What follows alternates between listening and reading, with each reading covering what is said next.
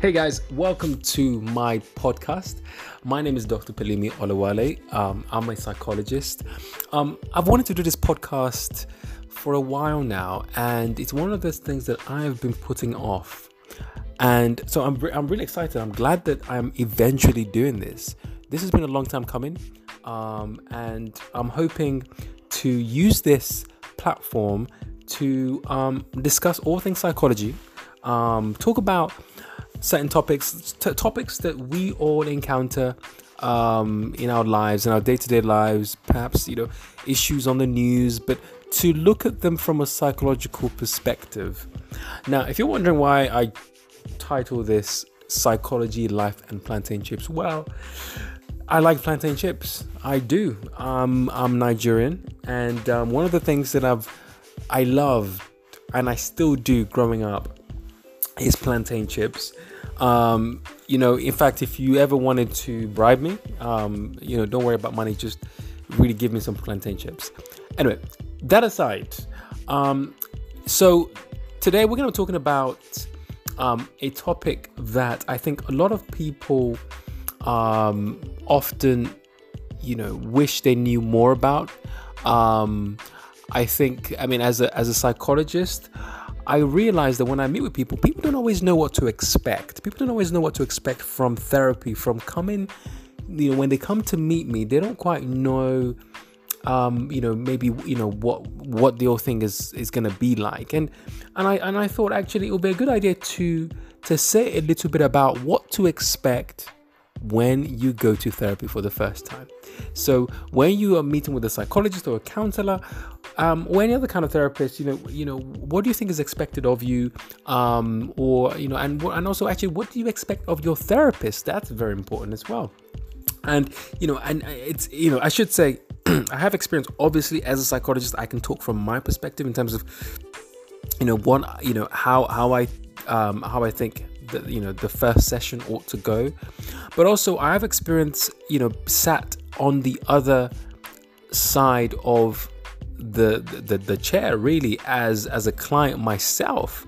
Um, one of the things that we had to do in my training um, to become a counseling psychologist is we had to um, receive counseling uh, sorry therapy really um, ourselves and so as part of my training i had 60 hours over the course of three years of therapy 60 hours. I remember the first time I was told we had to have 60 hours of therapy, and I thought, gosh, really? 60 hours? I wasn't sure I could do it.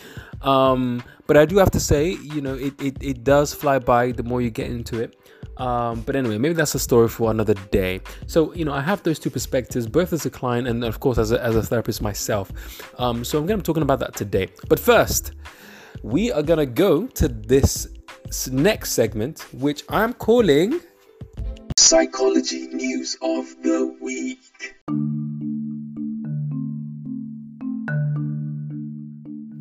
Okay, so the psychology news of um, this week comes from an article I stumbled upon on the Indiana Daily Student News website. It was titled Black Lives Matter Spurs from Trauma. Black mental health continues to be affected. And um, in short, basically what it was saying was that of course, as, as I'm sure you know, most people listen to this are aware. There's been a lot of um, uh, protest um, all over the world in regards to um, you know, uh, well, Black Lives Matter, specifically try, trying to address the injustice that a lot of Black people around the world have faced for so many years um, decades, centuries, in fact. And of course, uh, these these protests, um, you know, are, are ultimately a good thing. They're trying to highlight something that is, you know, not right, with the aim that um, change is achieved at the end of this. Now, um, uh, uh, somebody by the name of Danielle Kilgo, who's a former assistant professor at the media school, um, said that the core of the movement of this movement spurs from trauma, and the protests are a call for solidarity. Now, um, this person also said that the black community's mental health, however, can be further affected by the movement itself. Um, and I think it's important to you know to highlight this. Um, the other thing as well, uh, you know, that this article was highlighting was that after the video of George George Floyd's killing, um, the percentage of black Americans um, screening positively for depression or anxiety rose from 36% to 41%. Now, this increase represents about 1.4 million more black people. That is that's quite a lot of people. I mean i i can i can relate to this. I mean i can you know obviously speak for myself you know being here in the uk as a as a black person it was very very distressing um, witnessing you know uh, you know everything that was going on and and and seeing all those video clips and you know and and and, and hearing about all, all these injustices. It was quite distressing.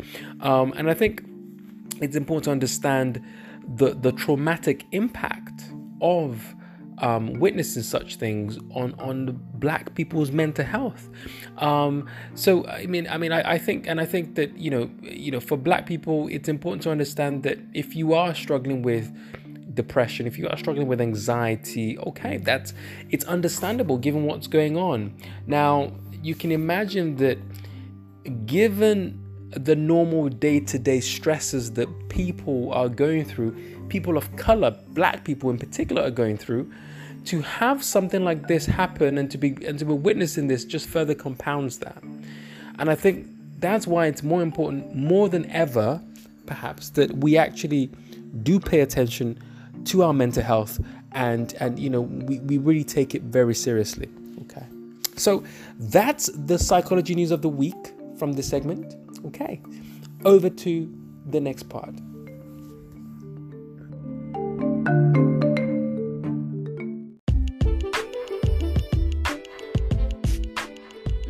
Okay, so on to today's topic.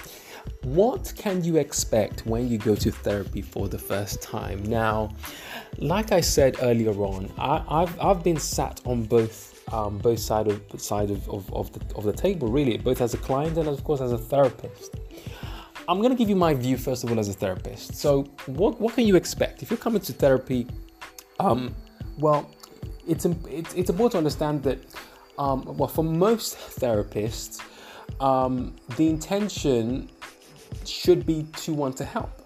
So most therapists, most I should probably say most good therapists, should be keener to listen and and really just hear you out to understand actually, you know, what you're coming to to achieve. You know, you've you, you know you've left your routine. You've decided to take time out to come to talk to a therapist.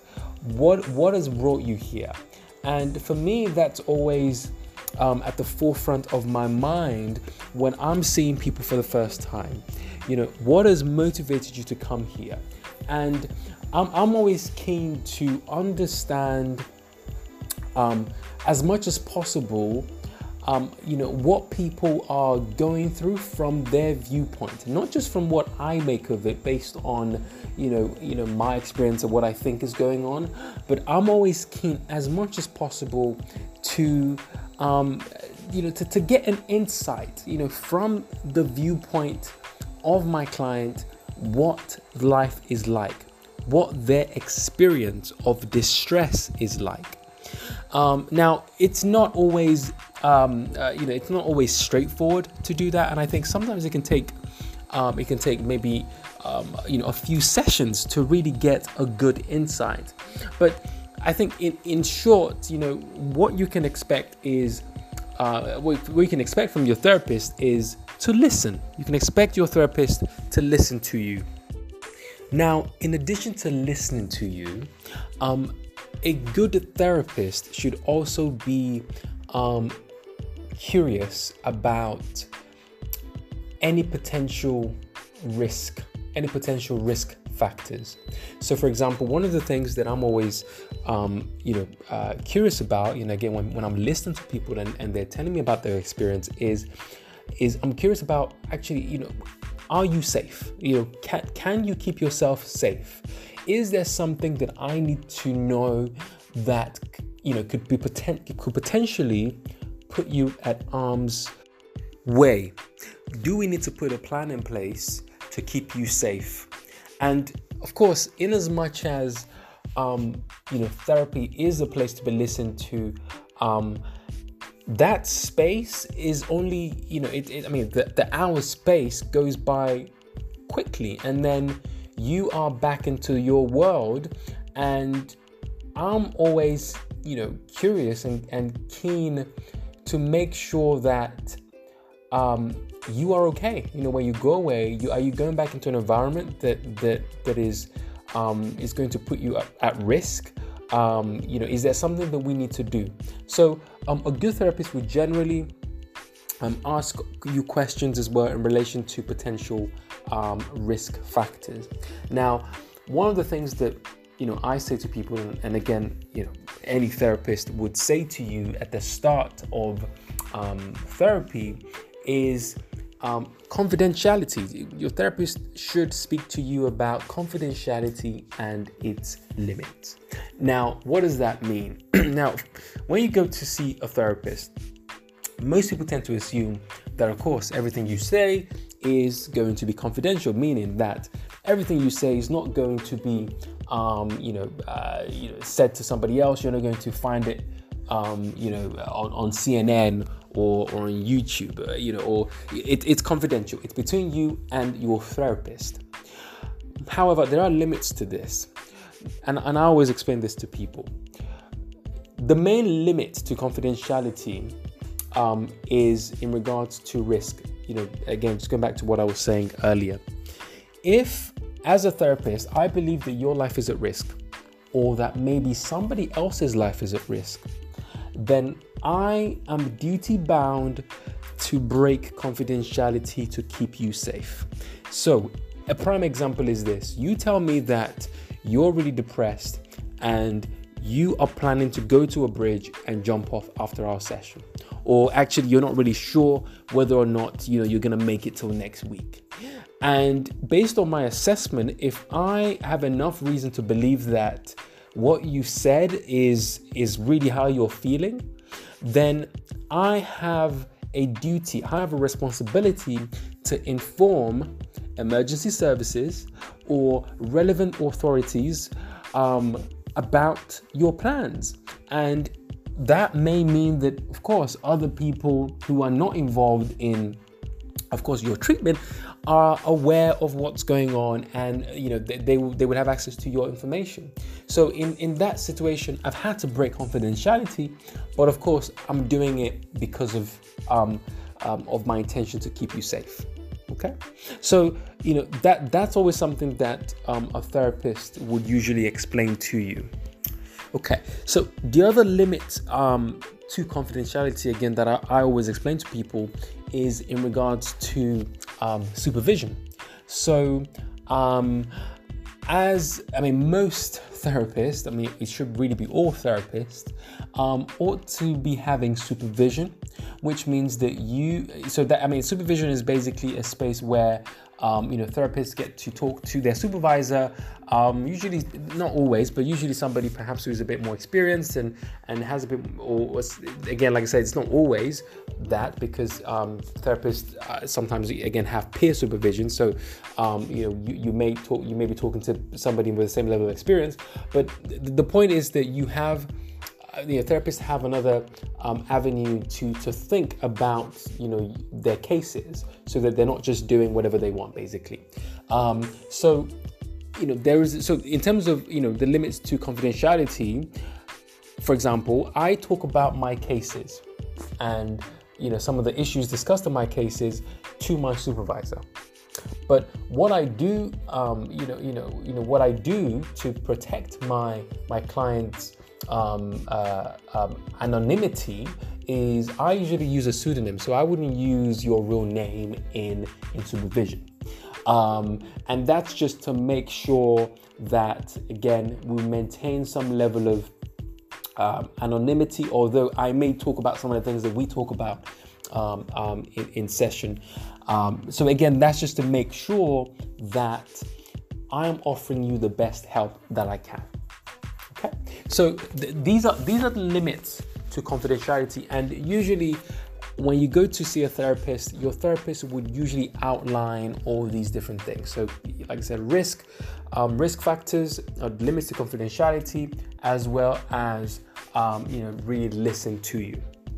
Now, the other thing you can expect from um, you know going to see a therapist for the first time is that um, it's not unusual for some therapists to ask you to sign a contract, so to speak, especially in private practice. Um, I know that in the National Health, Ser- uh, Health Service here in the UK, um, it's not necessarily always commonplace, but some places do. But I do know in private in private practice, uh, therapists tend to have a contract, which would usually outline some of the things that I'm saying here in regards to confidentiality and risks. Um, and it just means that you know you're both clear about the parameters of your work, um, of your working relationship. So you know that may include things like you know when you can call your therapist, when you can't call your therapist, how to contact your therapist, um, whether it's by email or telephone, um, the fees, you know what would happen if you couldn't pay the fees or you know if you wanted to cancel an appointment um, you know just that sort of thing. And again you know it just means that you're both on the same page in regards to how best to move forwards um, basically. So again that's something else that you can expect from your therapist okay? And also i guess it kind of goes without saying but you can expect your therapist to um, to be taking notes and really to be trying to you know get as much information as possible. Like I said in that in that first session, um, your therapist, a good therapist, um, in my opinion, really should be curious about you and should really want to know you and what you're about. Um, a therapist, um, especially in the first session, shouldn't necessarily come with an assumption about what you're coming to talk about or, or, or, what you are, you know, you know, what you're about, who you are. A good therapist ought to give you the space to to yeah to talk and and and for you to express your emotions um and and and like I said just to really you know you know to have that space to express yourself um, and so, as part of that, they will be taking notes and trying to, you know, get as much information as possible. Now, it's important to say, just like people, and again, it seems a bit obvious, therapists, um, not all therapists are the same. Okay, so not all therapists are the same. If you go and see one therapist, yes, they may do all these all these um, sort of basic things that I've listed, um, but in terms of their approach and how welcoming they are and how you know sort of you know whether they're smiley or they're not you know that may be different. Um, you know I, I, and I, so I'll, I'll say a little bit about my experience as a client going to see my therapist, um, you know, during my training. Now, I remember, you know, again, I'd never seen a therapist before. I was, I was feeling quite anxious, and I didn't, I didn't know what to expect. And I remember, I, I went, you know, I obviously we'd, we'd, we'd arranged an appointment. I'd found her um, um, online and and I thought, okay, you know, yeah, it, it seems fine. And to be to be entirely honest with you, I, my decision for choosing my therapist at the time was based on convenience of location. She was. Um, you know, uh, you know, in, in she was local basically, and, and I didn't want to have to travel far. So I remember going to the place and you know, um, um, you know, seeing her and and you know, she was just a smile. She smiled, um, but actually, I didn't get much um, emotion from her um, in, in that first session. And um, it was, uh, on reflection, she seemed almost a little bit um, sort of uh, almost removed from, from, from the situation. I mean, maybe she was tired, but um, I think also it probably had to do with her style. In all fairness, you know, um, she was an existential sort of therapist, um, and now you know, of course, having sort of you know, you know, done a few readings and and and and um, of course done my own training and practicing myself, I, I, understand that different therapists, based on their training, have different approaches, um, different ways of being with a with, with a client in a room. And so, what I experienced um, is not necessarily a reflection of all types of therapy, of course, because um, I'm not like that. Um, but is is a reflection of how she has chosen to practice. And so it's important to understand that. And so if you go and see a therapist and maybe in the first session you don't quite um, you know like it or you don't think that it, it just it just quite you know works for you you know that's okay. You know that's not your fault. That's nobody's fault sometimes. It's just about you know um, uh, you know whether or not you gel. And so you know feel free to try another therapist and and onto maybe you find the right one that works for you. Um, so so you know that's just this it's just an important point to say because i think sometimes people go and see a therapist and you know you people have a bad experience with one therapist and they think okay you know what you know therapy is not for me. Actually maybe it was that particular type of therapy or the type of therapist um, and and you know it could you know and and and maybe that's just why it just didn't work okay? So that's that's a little bit of a snapshot into um, you know what you can expect when you go you know when you go to therapy for the first time. Um, you know, I hope this has been helpful. Um, and you know, I'm probably going to touch on this topic again at some point. Um, but you know, and but if you have any questions, you know, feel free to um, contact me. Um, you can uh, follow me on Twitter at Dr. Pel underscore therapy. That's D R P E L underscore therapy. Um, feel free to send me a message or ask me the questions you might have in regards to therapy or any of the things that I've discussed in today's episode. Okay, um, great. I'm really excited. I've, I've gotten the first episode out of the way. Um, surely can only get better from here. Um, I look forward to doing more episodes. Um, hopefully, I'm going to try to do this weekly. So um, stay tuned, um, subscribe, um, and um, yeah, thanks for listening. Bye, guys.